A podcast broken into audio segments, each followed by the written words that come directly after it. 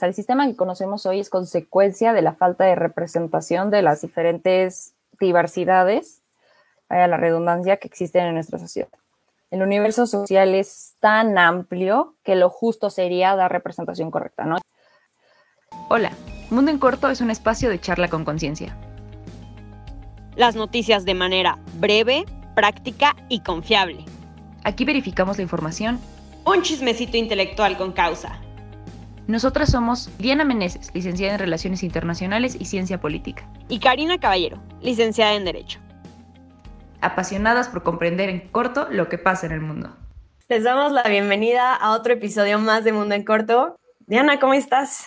Hola, Cari, pues bien, acelerada, consternada, como que pasan muchas cosas, ¿no? De repente, pero bien, emocionada por poder compartir una vez más este espacio contigo y con todos nuestros escuchas. Creo que definitivamente, eh, pues de repente las noticias sí nos rebasan y estamos atravesando procesos bien, bien complejos ya a las elecciones, entonces no queremos soltar este, este tema, hay muchísimo más que profundizar. Con más tiempo haríamos más, pero bueno, el tema de hoy es muy, muy relevante. Pues ya estamos prácticamente a semana y unos cuantos días de las elecciones, las que dicen que son las más grandes de la historia.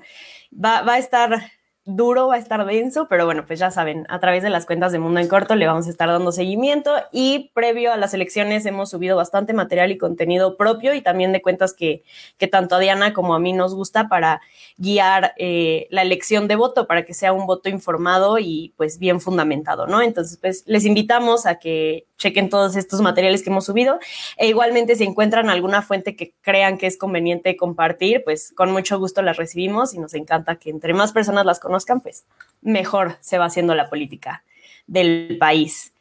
Y pues bueno, en ese sentido, como decía Diana, hoy vamos a estar hablando de la representación y pues prácticamente a quiénes están representando nuestros representantes, ¿no? O sea, ya sean en los congresos locales o a nivel federal, pero pues realmente quiénes están ahí y qué intereses están pues protegiendo, defendiendo y legislando a favor de. Pero bueno, no sé, Diana, si quieras antes de iniciar con, con la noticia, nos vamos de lleno. Es que, bueno, mencionaba al principio cómo me sentía y me sentía consternada porque por donde veas las noticias y los medios tratando de dar cobertura a las diferentes realidades que están surgiendo, pues sí preocupa un poco, ¿no? A nivel internacional tenemos múltiples conflictos, eh, a nivel energético, aeronáutico ahora, está pasando muchísimas cosas. Y sobre un tema que siempre vamos a abordar en este espacio, que es en materia de género, surge una noticia muy, muy preocupante que no puede dejar de ser noticia porque no solamente tiene que preocuparnos, es para de verdad un poco sí alarmarnos y para evitar un poco quizá los tintes sensacionalistas, eh, pues nada más es contar de qué va, ¿no? Eh, a ver, seguramente eh, ya habrán escuchado un poco sobre esta noticia del feminicida serial de Atizapan, Estado de México.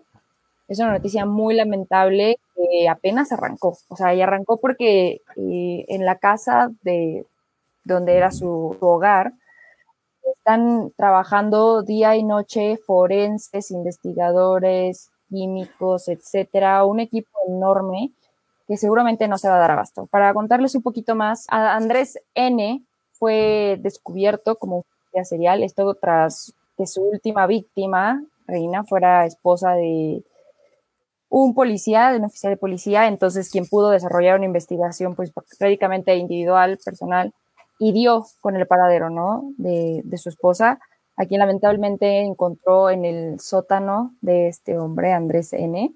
Vaya, encontró lo que quedaba de ella, una cosa muy, muy fuerte. Pero esto desembocó en una investigación muchísimo más importante. Hablamos de un asesino en serie que viene siendo responsable de entre 15, 20, incluso dijeron por algunos medios 30, me parece que es una cifra que no se ha logrado concretar, desde 1994. El registro que hallaron entre sus pertenencias más antiguo viene siendo desde 1994. Hablamos de tres décadas, cerca de tres décadas, asesinando a mujeres. Y sí es de terror suena a capítulo de, serie de resolver crímenes, suena a realidad distópica, pero estamos hablando de la realidad. Estamos hablando de un caso serio que está sucediendo, que están investigando. Y muchas veces dicen es que son personas, están enfermos, son monstruos. Y estamos hablando de, una, de un señor que incluso fue presidente del Consejo de Participación Ciudadana en su localidad, que incluso eh, en estos últimos días fue parte del equipo de campaña del próximo aspirante del PRI-PAN-PRD. Estamos hablando de alguien que parecía un vecino común y corriente, que se dedicó a ser carnicero, de ahí un poco lo tétrico también de la historia, era un vecino más, y resulta que en el patio de su casa, que en el sótano de su casa, se dedicaba a tener y acabar con vida de montones de mujeres. Han encontrado más de 2.000 restos óseos, un montón de pertenencias de sus víctimas y como son ciertas características de los asesinos seriales, tiene registros completos de manera muy enferma, no, encuentro las palabras para poder decirlo porque incluso es incómodo expresarlo, pero es importante que lo sepamos. Tenía incluso registros del, del peso de los órganos de las víctimas, de, del brazo, del cerebro, de un montón de cosas que dices, no, no te lo puedes creer, pero es real. Entonces, eh, creo que no podemos dejar de ser conscientes de que una persona cualquiera, una persona que transitaba en sus calles, una persona que saludaba a sus vecinos, una persona que eh, ofrecía ayuda a sus víctimas por sus puestos políticos, entre otras cosas, puede llegar tan lejos. No estamos hablando de monstruos, estamos hablando de personas que viven en nuestros contextos, que, que el día al día se despiertan, circulan con nosotros y son capaces de acabar con la vida de muchas personas. En este caso es más, más significativo porque estamos hablando de, de violencia de género en su máxima expresión, ¿no? Feminicidios en serie. Entonces, eh, creo que no podíamos pasar desapercibido a hablar de esta noticia. Sigo pues muy consternada, espantada, incrédula y a la vez creo que pues es un llamado para tener más conciencia de prestar atención a aquello que nos rodean. Es bien preocupante que lleve tres décadas haciendo lo mismo y que nadie lo hubiera notado, porque eso nos demuestra que no solamente nadie lo estaba buscando a él como feminicida, nadie las estaba buscando a ellas como sus víctimas. Y eso es muy preocupante. Híjole, qué fuerte eh, esta forma de, concluir tu comentario. Y sí, definitivamente sabemos que tristemente, eh, pues esta situación pasa diario en nuestro país. Y lo triste es que sigue pareciendo algo de ciencia ficción, pero creo que ahí es donde voy a dejar como mi comentario, ¿no? El hecho de que entendamos que esas cosas que vemos en las series no, no, no son de esa manera. O sea, puede ser tu vecino, y, ahí es donde entra pues esta perspectiva de género y esta eh, sensibilidad. Puede ser real víctima del vecino que no tenías ni idea. O sea, lo que dicen los vecinos de este hombre es como, no, pues era una super persona súper amable y pues no hacía nada. Y de hecho, o sea, digo, no nos podemos llevar por la imagen, pero lo ves en la foto y nunca pensarías que es un monstruo. O sea, ese es el punto, ¿no? Que tal vez la ciencia ficción nos ha hecho creer que los feminicidas son rapidísimos de identificar en tres segundos, ¿no? Es que la violencia está demasiado cerca de todas nosotras y pues de todos nosotros. Entonces, pues sí, como dices, a prestar mucha atención a todo lo que está sucediendo y reflexionar, reflexionar sobre cómo pueden pasar tantos años, tantas mujeres desaparecidas a manos de un solo hombre y hasta que no fue alguien que estaba relacionado con alguien de poder, pues no, no se dieron este tipo de investigaciones, ¿no? Entonces, bueno, hay muchas cosas que se podrían comentar al respecto, pero pues sí, dejar como ahí el comentario y la reflexión a las personas que nos escuchan. Y bueno, pues ahora sí entrando a, al tema del día de hoy. Vamos a hablar de la representación y la política en corto, porque pues ya les decíamos que ya las elecciones están a tres pasos. A mí me gustaría empezar a lo mejor este recorrido hablando de derechos humanos, porque creo que desde ahí parte todo. Es solamente mencionar así brevemente que pues los derechos humanos lo que buscan proteger es la dignidad de todas las personas, sin importar absolutamente nada. O sea, es la dignidad de todas las personas. Y bueno, sí, hay grupos que lamentablemente, eh, pues estos derechos no son garantizados. Si bien los tienen, el Estado falla en, en garantizarlos y a estos grupos se les denomina, yo no estoy tan de acuerdo, ahorita lo vamos a explicar, pero yo no estoy tan de acuerdo con la denominación de grupos vulnerables, pero bueno, en, en los documentos que, que, lo rigen, así lo ponen.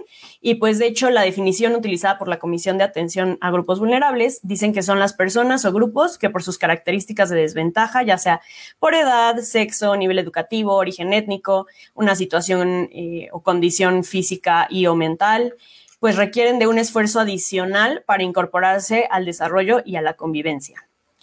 Y aquí es donde yo no estoy de acuerdo con la denominación de grupos vulnerables, pero bueno, que no esté de acuerdo no quiere decir que, la ley no los contempla de esta manera.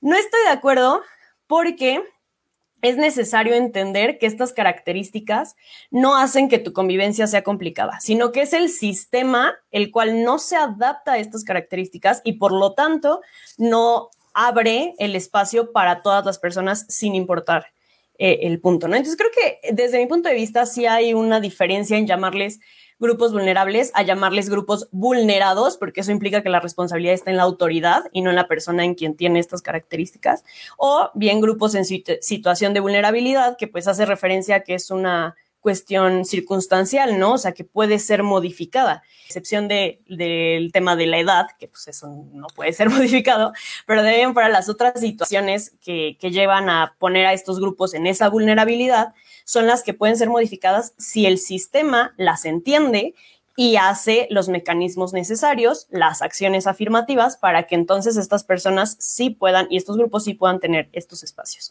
Entonces, pues bueno, ese, ese ya es como mi comentario, pero creo que desde ahí empieza eh, el tema porque también se habla mucho de los grupos minoritarios y a veces creemos que este grupo minoritario es únicamente por el porcentaje. Hay, hay veces en las que sí y hay momentos en los que no, en los que nada se les llama minoritarios porque precisamente no están en este nivel como de autoridad o de hegemonía, ¿no? O sea, del quien manda, por así decirlo.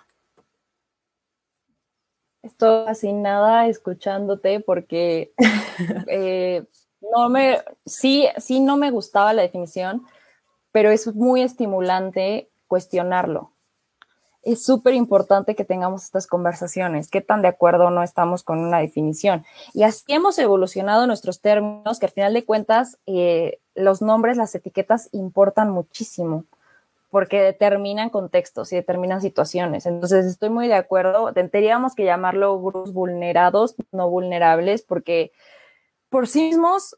Eh, su realidad no significaría nada eh, contrario a un óptimo desarrollo si no fuera porque la norma ataca sus diferentes circunstancias. Y justamente, por ejemplo, el, el caso que dices de la edad no se puede modificar, estoy de acuerdo, pero es que a la edad eh, nosotros como sociedad somos quienes decimos, ah, es que después de los 60 ya está acabado con bastón y no sirve para la sociedad. Entonces, no date el problema, es nuestra percepción no es eh, una persona discapacitada el problema, no es una silla de ruedas el problema, es la falta de inclusión. Y esto es bien significativo. Definitivamente yo en lo que estábamos adelantando el post sobre este episodio encontré esa definición y tampoco me gustó. Así que le hice algunas modificaciones para que la, la vean el próximo sábado. Definitivamente estoy muy de acuerdo. Y es importante hablar que quiénes son estos grupos personas que se consideran vulnerables, a partir de ahora vamos a decir vulnerados, ¿no? Hablamos de migrantes, hablamos de niñez, hablamos de personas indígenas que se reconocen a indígenas, pueblos originarios, hablamos de personas afrodescendientes, afromexicanas, hablamos de personas discapacitadas, personas neurodivergentes, hablamos de mujeres. Es decir, así como he enumerado un montón de, de, de variedad, de diversidad de personas, así es nuestra sociedad, multidiversa y el problema es que la norma en nuestro país y en el contexto occidental únicamente se mueve en masculino. Eh, si bien nos va en México, hablamos de mestizo, si no hablamos de personas blancas. Masculino, blanco o mestizo, em, que sea pues de clase media, entre otras variables, ¿no? Y ah, probablemente casado, entre la, edad promedio en México va a estar como en los veintitantos, de tantos, ok, ahí nos vamos. Y entonces dices, esa es la, persona promedio. Eso es lo que esperamos. Pero cuando salen de esta regla, resulta que o no los vemos, o no los atendemos, o los excluimos, que es en, el, peor de los casos, ni siquiera les damos espacio en las diferentes dinámicas sociales que tenemos. Y entonces surge esta propuesta de crear acciones afirmativas. ¿Por qué no? Porque históricamente todas estas personas que son parte de los conjuntos de grupos vulnerados ya tienen una gran desventaja histórica, ya, son víctimas de discriminación y surge la preocupación de decir, a ver, es que esto no puede estar pasando, lo empezamos a cuestionar como comenzó Karina, ¿por qué sucede? y por qué las diferentes circunstancias de las personas que no dependen de esas mismas personas, o sea, hablamos de problemas estructurales, ¿no? El hecho de que una persona tenga un nivel educativo únicamente a la primaria, igual y no es su responsabilidad. Igual fue porque en su localidad, la escuela más cercana que tenía, y más cercana me refiero punto a 10 kilómetros, terminaba en la primaria. Y la secundaria y el bachillerato hablábamos del pueblo siguiente, ¿no? Entonces, no fue su culpa no poder ir a esa educación. Y no, aquí no somos eh, creyentes del echaleganismo de es que pudo irse, caminado, pudo haberse levantado desde las 2 de la mañana y caminar para llegar a tiempo. No. El problema está en que la infraestructura y las consideraciones e implementaciones de programas del Estado han sido insuficientes.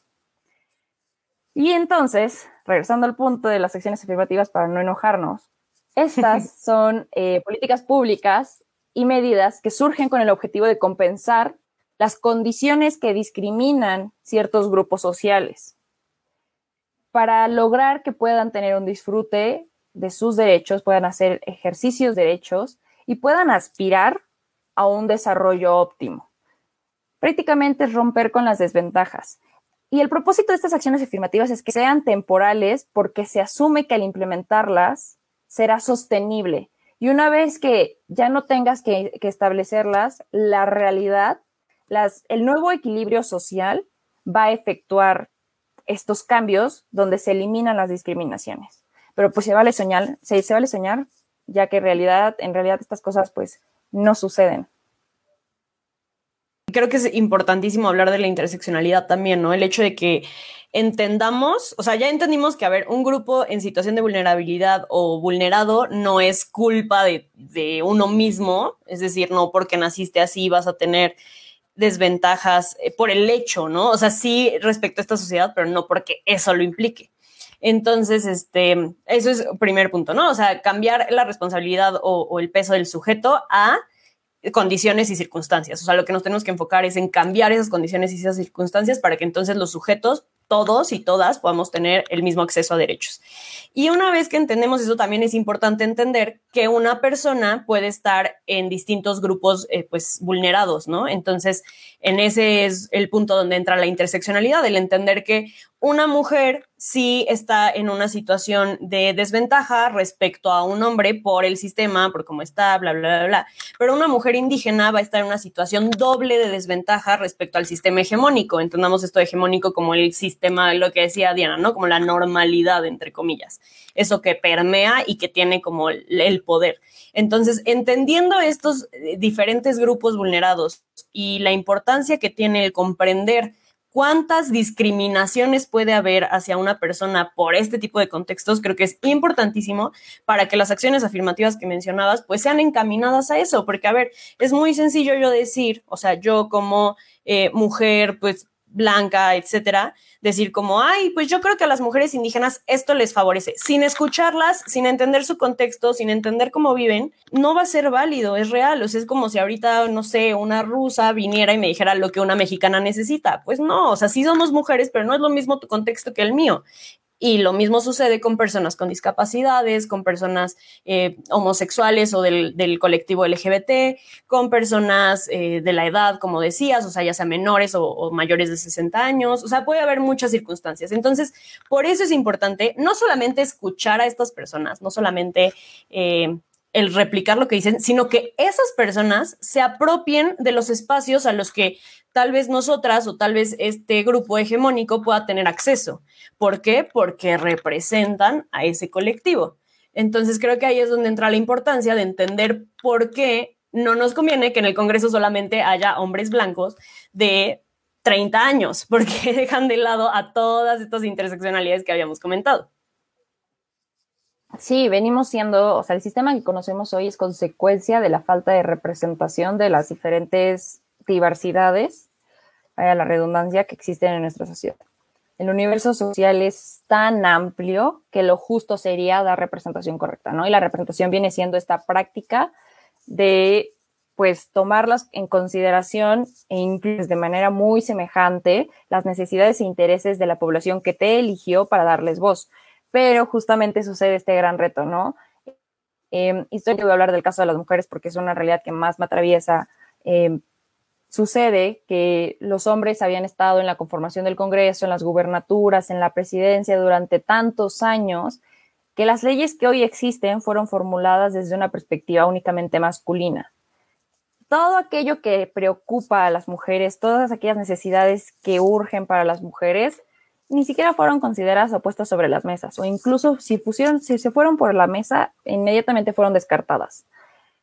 Y de ahí que empezaron a surgir esta idea de las cuotas, ¿no? En materia de representación eh, surge esta idea de las cuotas, que es una acción afirmativa que pretende ser igual temporal para tener un efecto inmediato y resolver un problema, digamos, inmediato, incrementando la representación. Entonces, si tenemos un problema de subrepresentación, faltan mujeres, falta voz de mujeres en el Congreso, ok, ahora digamos que el Congreso no puede funcionar y los partidos no pueden candidatear a más del 50% de hombres. Tiene que ser 30% eh, de mujeres mínimo. Ok, muy bien. Entonces, ya se ven obligados a incrementar participación política femenina. Está bien. Y entonces así ha ido el proceso histórico, ¿no? Ya estamos en un punto en el que el último Congreso funcionó, ya esta legislatura que va a cerrar en el Congreso de la Unión ya está en casi un 50-50 en la Cámara de Diputados y en, en el Senado. Y 50-50 me refiero porque pues, no puedes partir personas a la mitad, así que vamos bien en ese aspecto. Pero todo lo que ha surgido para que esto sucediera es bien complejo. Y ahora, si vamos bien en el caso de las mujeres, hay que entender que hay gran diversidad en la que todavía no. ¿Qué pasa con las personas indígenas? ¿Qué pasa con las personas afrodescendientes? ¿Qué pasa con esas eh, interseccionales que todavía no reconocemos, no? Hablamos de personas, vaya, eh, personas con discapacidad como si fuera un tema de la única forma visible de entender que existen personas diferentes, y diferentes entre comillas, ¿eh? porque diferentes los hacemos nosotros.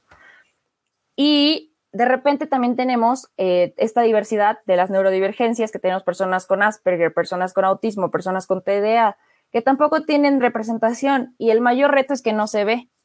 Pasa un poco con las personas con, discapacidad auditiva, las personas sordas, no se ve, pero existen. Y hay muchísimos retos y muchísimas barreras para lograr que lleguen a puestos de representación. Si bien, por ejemplo, hablamos de, personas con discapacidad, primero ni existían rampas antes. Ahorita ya lo estamos impulsando más, ya hay más rampas en espacios públicos. Digamos que ahora sí ya van a poder acceder a esos espacios públicos. Pero, ¿y el resto de las personas? ¿Y el resto de la diversidad de las personas? Y una vez tampoco, eh, esto es bien interesante reflexionarlo, no es garantía que las cuotas generen un contexto amigable para su realidad. Es decir, tú puedes meter mujeres en el Congreso, no quiere decir que las personas que las rodeen no sean machistas. Tú puedes meter personas negras en el Congreso, lo que no se traduce inmediatamente en que las personas que los rodeen no sean racistas. Entonces, ahí hay un gran reto. Las cuotas son funcionales, pero hay que reflexionar que la crítica y el cuestionarlo necesita suceder, porque muchas veces exigir cifras por llenar asientos no es la solución inmediata. Se necesitan cambios estructurales pero soy fiel creyente de que el poder, las políticas, el cambio de leyes son un gran comienzo. Si tú reformulas tu marco legal, de algún modo las cosas van a moverse en otro sentido. Claro, justo es, ese es el tema, ¿no? O sea, por eso decía que es importante eh, reconocer que si esas personas no tienen acceso a estas garantías es porque el sistema les ha puesto las barreras y lo ha bloqueado. Entonces, una vez reconociendo eso, o sea, y entendiendo el sistema como personas que ostentan poder, ah, ok, si yo les pongo la barrera, ¿cómo se las quito? O sea, yo tengo que quitárselas. Ellas no tienen que estar derribándola con martillo y taladro. O sea, yo tengo que quitárselas porque yo se las puse como sistema. Entonces, a través de que se ha logrado pues este tipo de acciones como cuotas y esas cuotas inician en un proceso también de ponerlo en papel, tal cual, ¿no? O sea, ponerlo en leyes, ponerlos en constitución, ponerlos en decretos, etcétera, etcétera, etcétera, que obviamente no se puede quedar en papel y eso siempre es lo que le criticamos a nuestro increíble sistema marco normativo, pero que hay muchas cosas en papel, pero en la realidad no se llevan. Pero bueno, si no empezamos por ahí, pues también está súper difícil empezar por otro lado. Claro que el esfuerzo que hacen las organizaciones no gubernamentales o las organizaciones pues, de la sociedad civil, por supuesto que abona a la lucha y que es ultra necesario y siempre, siempre lo reconocemos en, este espacio, en Mundo en Corto, como lo pueden ver en todas nuestras entrevistas, que nos encanta pues interactuar con personas de distintos colectivos, pero justo por eso, ¿no? Porque es el ver esas otras realidades distintas a las que necesitamos nosotras y nosotros. Entonces, pues para estas elecciones, precisamente iniciamos el episodio diciendo que iban a ser las más grandes de la historia, pero pues según Lorenzo Córdoba también van a ser las que más inclusivas van a ser. Ya veremos. Eh, después del proceso electoral ya vendrá esta retroalimentación y análisis, a ver si, si lo que dice es real. Pero por el momento se implementó estas cuotas que ya mencionaba Diana, sí de género, pero también en estas elecciones, insisto, se implementaron para personas indígenas y para personas con discapacidad. Entonces, para dar ahí un poquito de, de contexto, lo que se implementó es que para los, las diputaciones de mayoría relativa, 21 de 28 distritos, o sea, eh, ocupen, el, sean ocupados por el 40% de la población indígena y de esos 40%, 11 deben ser por mujeres, ocupadas por mujeres. Entonces ahí vamos como que entendiendo estos grupos vulnerados, ¿no? O sea, personas indígenas, pues sí son, eh, tienen que tener representación, pero también mujeres indígenas, o sea, no solamente personas indígenas, sino mujeres indígenas. Y eh, también respecto a las circunscripciones, también se pusieron este tipo de de mm, cuotas. Y para el tema de personas con discapacidad también se implementó que ocho fórmulas electorales estén destinadas para personas con discapacidades por cada partido. Entonces, pues bueno, este es un avance. La verdad, a mí se me hace un buen avance. Tarde, creo que esto se debió haber hecho hace mucho tiempo porque no es que las personas con discapacidad empezaron, empezaron a, existir ahorita, ¿no? O sea, han existido todo el tiempo y pues el sistema nunca se había eh, encomendado hacerlo, ¿no? Sí es verdad que, por ejemplo, para estas elecciones se aumentaron las candidaturas de personas con discapacidad en un 56% en relación a, las elecciones pasadas, ¿no? Pero aún así no llegó ni al 10% del total de candidaturas. Entonces, ok, sí hay un avance, pero falta un montón. Y bueno, estos datos también se los vamos a dejar en, en nuestras infografías y así para que puedan, como ya si quieren buscarle mucho más. Pero me gustaría también como platicar contigo lo que decías, o sea, ¿qué tanto una cuota sí representa al grupo que busca representar? Porque lo que estamos viendo ahorita es que ya empiezan con esto de, ay, entonces yo me autodenomino indígena y entonces ya cumplimos con esta cuota cuando en realidad no son personas indígenas, ¿no? Y lo mismo pasa con personas del colectivo LGBT y lo mismo pasa con personas pues con discapacidad, ya estaría cañón que, que falsearan ahí un tema de discapacidad, pero podría llegar a suceder. Entonces, ¿Crees que el sistema electoral y más bien el sistema de partidos en realidad están haciendo lo que deberían de estar haciendo? O sea, ¿están cumpliendo con el objetivo que se supone que las cuotas buscan? Me estás preguntando lo mismo que me preguntaron en mi defensa de tesis. ¿Me quieres poner en el caso de... Eh, ¿De, dónde crees que saqué la pregunta? ¿Acaso me quieres volver a poner bajo esa presión? Este, sí, para ti. misma respuesta, qué bueno que no estoy en el INE porque creo que es un tema muy complejo que tiene que llegar a tribunales. Este, es que es un temón. A ver, para ponerlos un poco en contexto, no les voy a pasar el video completo de mi tesis. Bueno, quien lo quiera, adelante, ¿no? Pídalo. Pero sí lo queremos. no, esa pregunta estuvo muy dura, pero para contarles un poco, ¿no? Una de mis sinodales dijo, o sea, salió apenas esta noticia, yo definitivamente esa semana ni revisé las noticias, estaba en plena crisis por la tesis, ¿no? En Tlaxcala resulta que eh, no cumplían con la paridad de presentar tantas mujeres en las candidaturas. Este, no, era comunidad LGBT, ¿no? Creo que tenían que cumplir con cierta cuota. No cumplían. Entonces, porque tenían puros hombres. Entonces, pues, en vez de cambiarlos o reformularlas, varios de los hombres, o sea, presentaron a varios hombres diciendo, ah, no, es que yo me identifico como, como mujer, o sea, yo soy transgénero, ¿no? Y entonces ya estaban cumpliendo con la cuota. De la nada, estos, eh, estas personas heteronormativas, cisgénero, ya pues expresaron su nueva identidad. Y lo cual es un gran reto, ¿no? Porque aquí no podemos ser eh, críticos en un sentido eh, discriminatorio de la diversidad de la comunidad LGBT, pero sí hay que de repente, eh, pues, pues, no pecar de, crédulos, ¿no? Está muy curioso que un día eran eh, hombres cisgénero y al otro ya eran parte de la comunidad LGBT para llenar las cuotas. Y esto es un gran precedente para, para la el efecto de las cuotas. O sea, tu pregunta sí tiene, sí refleja mucho de las preocupaciones. Y muchas veces también la crítica es como, ajá, estás llenando asientos con personas de la diversidad, pero ¿a poco está, tienen la capacidad, la preparación para ejercer el cargo? Ay, los otros tampoco lo tenían, ¿eh? Perdóname. Sí, exacto. Sí, Perdóname, pero nunca se les ha cuestionado a esos hombres si tenían la capacidad. Sí, totalmente de acuerdo, estoy totalmente de acuerdo. al final de cuentas, ese es el ejercicio democrático, ¿no? Todo mundo tendría que tener la oportunidad de representar y ser representado. Entonces, hay un problema en no respetar el efecto de las cuotas y es un gran reto para las autoridades electorales, pero también es un gran reto social. A concientizar la necesidad de estas cuotas como una transformación social que urge es de los primeros pasos que se tienen que estar promoviendo. recayendo lo mismo, las cuotas eh, pues no te van a hacer efectivo que tengas personas racializadas en el Congreso y no personas racistas. Entonces es un doble esfuerzo. Yo creo que las cuotas por sí mismas no van a lograr cambios estructurales que sí son necesarios, sino que se tienen que estar reforzando de constantes capacitaciones a las personas que buscan o aspiran a los cargos, a los mismos partidos políticos, quienes son los que pues formulan los perfiles de los políticos hoy. Entonces, no podemos depender de las autoridades electorales diciéndonos es que tienen que tener asientos de diferentes colores y sabores. Tenemos que exigir que diferentes instituciones y diferentes autoridades promuevan una nueva visión social, que sea el ojo del ciudadano y la ciudadana quienes se vean transformados nuestra forma de ver a la sociedad, nuestra forma de entender a la sociedad tiene que evolucionar, tiene que progresar y esto requiere de esfuerzos eh, multidimensionales y multinivel.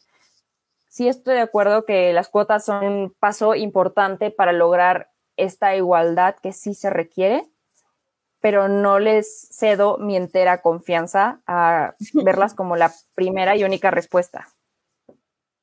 Sí, claro, ahí creo que hay varios temas. Eh, lo que decías, por un lado, por ejemplo, personas indígenas y personas, eh, pues, trans, que son como el tema que, que sucedió en Tlaxcala y así, tienen ellos el derecho y, algo con lo que estoy totalmente a favor de la autodenominación. O sea, que ellos mismos y ellas mismas digan, yo me autodenomino como persona indígena. Porque sucedía lo inverso, ¿no? Que era como de, ay, oye, pero tú no eres moreno, entonces no puedes ser indígena. Oye, a ver, tu color de piel no determina tu origen étnico ni nada, ¿sabes? O sea, eso no, no es un rasgo único para distinguir, ah, oye, es que no sabes la lengua indígena pues no, claro que no, si en todo México me obligan a hablar español a fuerzas y no respetan mi lengua indígena. Entonces a eso voy, o sea, como que había muchísimas discriminaciones en este sentido y volvamos, o sea, por ejemplo, en un tema de personas trans, o sea, ¿cómo le vas a exigir a alguien que te demuestre que es una mujer trans, ¿no? O sea, eso sería totalmente una aberración y sería lo peor que podría suceder. Entonces, por eso se pone pues este control de que cada persona se autodetermine y autodenomine como, como quiera pero la situación con las cuotas es que, o sea, eso da el, espacio a que lo que dices, ¿no? O sea, personas de repente digan como, ay, ¿qué crees? Hoy desperté y ya soy trans, entonces cumplo con la cuota.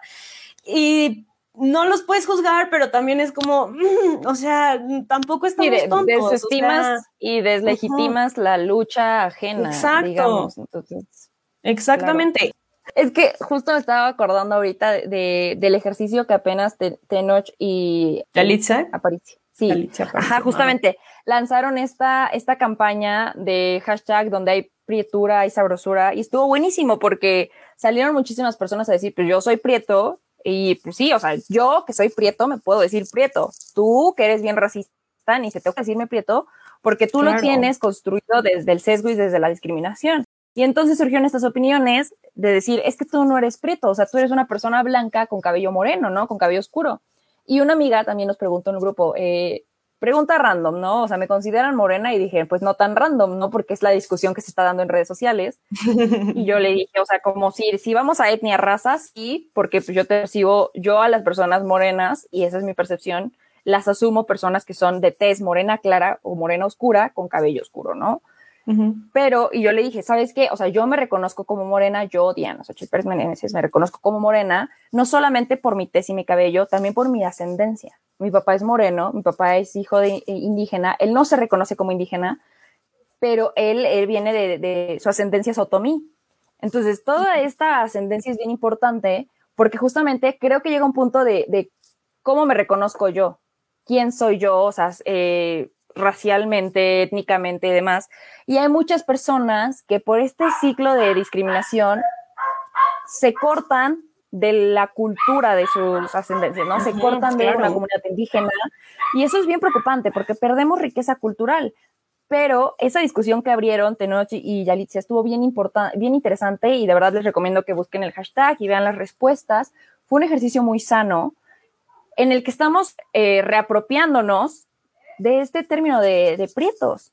Prieta, prieto, ok, este, está bien, muy, muy a gusto, pero todo lo que hay detrás de este término es preocupante y es empezar a construir. Me parece que ese tipo de ejercicios se tienen que estar promoviendo para reformular la, mirada ciudadana. O sea, esta propuesta de decir no solamente es chamba de implementar cuotas, es cuestionarnos y cambiar nuestra forma de pensar.